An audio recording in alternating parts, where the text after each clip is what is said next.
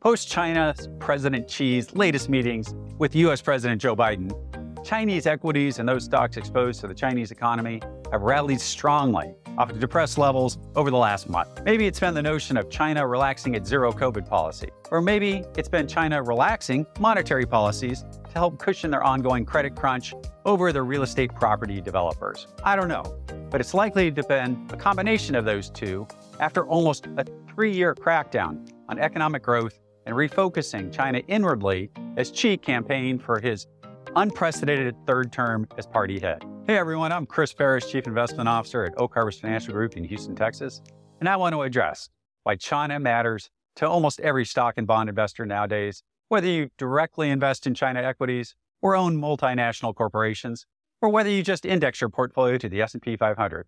Before I do, make sure to click on the subscribe button as well as the notification bell so our team can notify you when we upload our latest content. As China's zero COVID rules enter a third year, there are new signs of discontent across the country. For China's leader, the social unrest is a test of his third term and underscores the question of how he can lead China out of the COVID era. The recent displays of defiance are rare for the Chinese and are now the most visible signs of frustration with lockdowns, quarantines, and mass testing that have upended everyday life in their country. Even minor reopening efforts in China have led to rapid increases of COVID cases due to prior policies. It's safe to say that one man and one policy cannot control a virus. China's struggles are Mr. Xi's own making.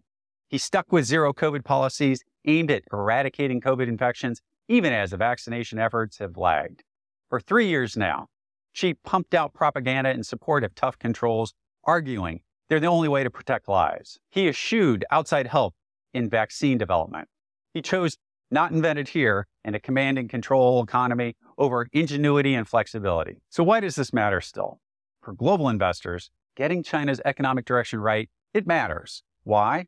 Because China is the second largest economy in the world measured by nominal GDP. It totaled over 17.7 trillion in 2021. Take a look at the table summarizing the last 20 years of China's growth.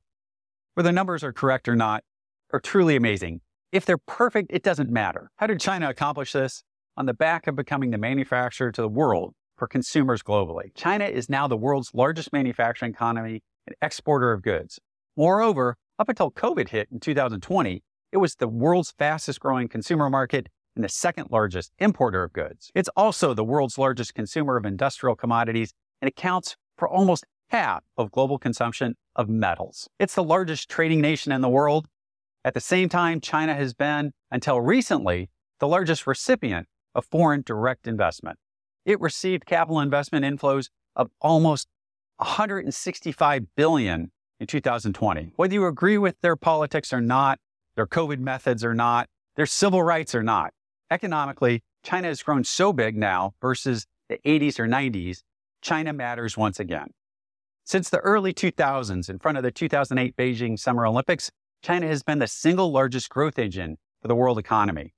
In front of those Olympics, it was all about domestic investment. Building factories and a housing boom fueled massive growth in the rest of the world. Take a look at a chart from Alpine Macro showing Chinese exports as a percentage of GDP over the last two decades. While their increased openness and growth push from 2000 through 2010 fueled a huge uptick in commodity inflation, China's output and cheap labor allowed the rest of the world to experience very low inflationary pressures. Many Western countries outsourced basic manufacturing to China during this period.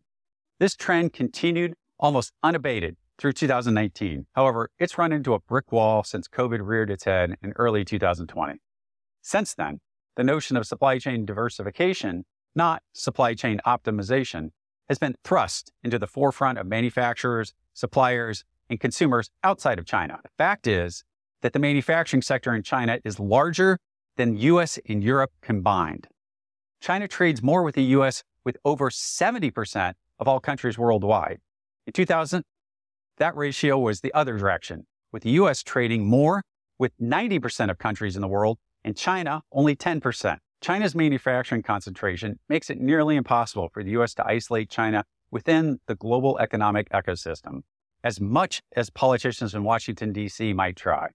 However, without a vibrant or stable global economy, given China's concentration in manufacturing, China cannot continue its growth and attempt to pull tens of millions of people further out of poverty and into its economy on its own. China, like its trading partners, is caught in a catch 22. Domestically, the loosening of zero COVID restrictions is proving once again an on again, off again event, creating short term chaos in domestic consumption and manufacturing.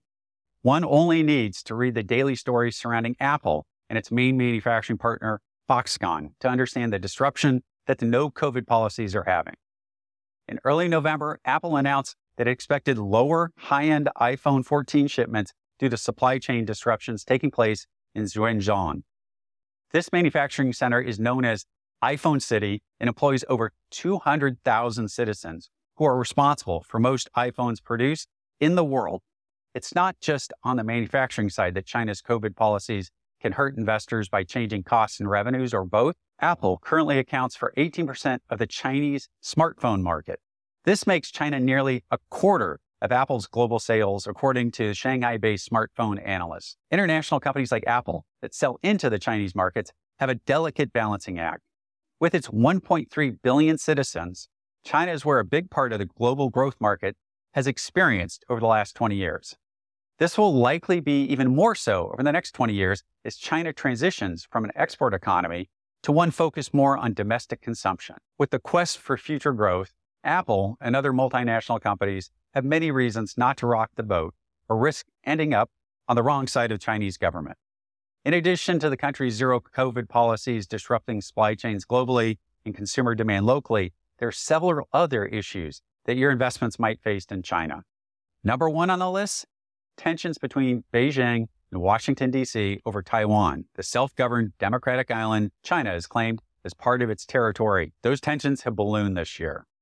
The escalation started when Speaker of the House Nancy Pelosi visited the island earlier this year on what looks like her farewell tour.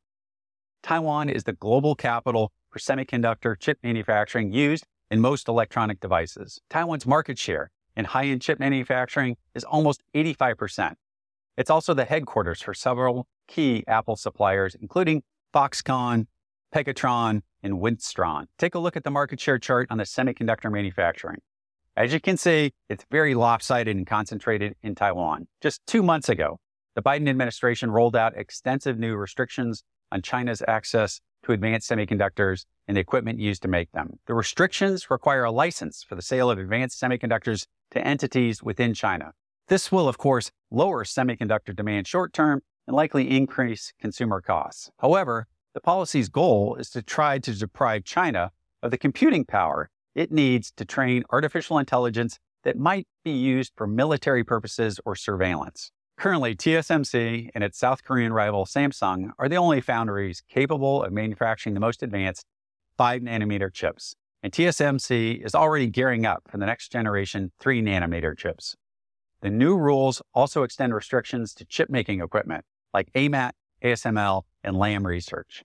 These restrictions amount to the single most substantial move by the US government to date in its quest to undermine Chinese technology capabilities. The big picture is that Chinese foundries have been cut off from acquiring cutting edge equipment it needs from ASM Lithography, a Dutch company, and other equipment manufacturers. ASML makes the extreme ultraviolet lithography equipment that is used to produce the most advanced chips, such as those manufactured by TSMC and Samsung. While these restrictions may be in the U.S. best interest from a national security perspective, this will clearly disrupt end chip demand and increase costs of consumer electronics as almost every part of the semiconductor supply chain has significant American components. China will not only not have direct access to US fabricated chips, but China's chip design companies won't have access to fabs that use American equipment. Moreover, Chinese fabs will not have access to US equipment, and the Chinese equipment companies will not have access to US components and service and maintenance. At the end of the day, Keep an eye on what's going on in China, as it will most likely be a significant force to what types of stocks outperform and when they outperform the markets in 2023. In short, China remains a big deal for the markets and likely much of your investment portfolio, whether you're directly invested there or not.